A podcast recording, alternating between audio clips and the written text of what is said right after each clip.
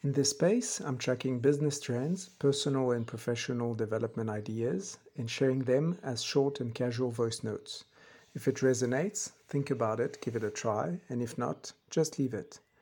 This is mostly derived from my work as a leadership coach and, and also from experiences as a business leader, entrepreneur in farming, food, renewable energy in South Africa and in France.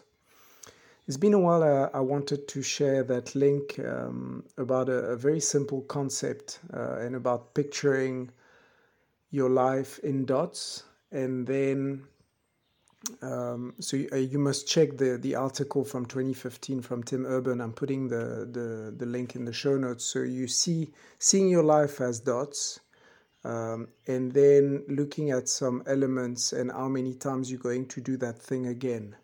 Um, and it's initially I was a bit skeptical. It felt like a, an oversimplified uh, view of life, but it's been growing in me in the past few months, and and I believe it. It's the and and and I share I shared it with many people, and and most people for most people it's resonating and sometimes as an anecdotal experience but sometimes as, as with something more more more profound.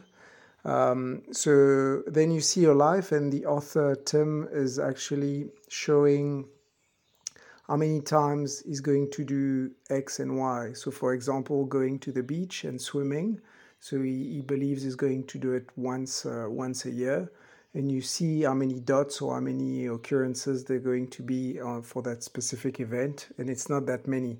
I think the the purpose of all of that is to to show that um, that there are things that you're not going to do to do a lot. He's talking about uh, going to to um, I think it's a football football game because he's American uh, seeing his favorite team live, and it's it's just uh, like few instances. He's talking about books. All of us, uh, I mean, depending on on how much you read, but uh, most of us, I was about to say, are not reading that much. So you, let's say you read five, six books a year. Seeing in dots how many books you're going to read.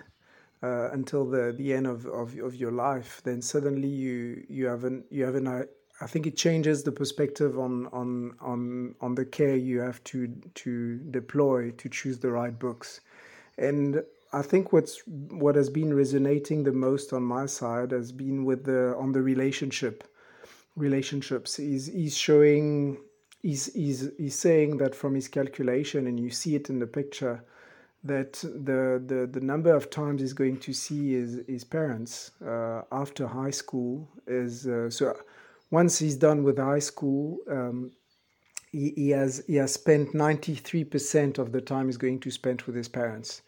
So it, it gives you it gives you an idea that time with the loved ones uh, is, is, is might be limited in some instances. Uh, so I'll let you connect uh, and and and check check out the link uh, and his conclusion about relationships and and the priority you must give and the focus you must give. But I think I would suggest if you if you see the picture or even if, if the way I, I depict it is is is, um, is giving you an idea, maybe after that, that small voice note, maybe take a small step towards improving uh, either the quality of, of the time you're spending with your loved ones or or maybe ensure that there are more events like this and and maybe you could do think about things that are dear to your to your heart and and see see to which extent uh, this is giving you a, a, new perspective on on on um, on, on how it feels.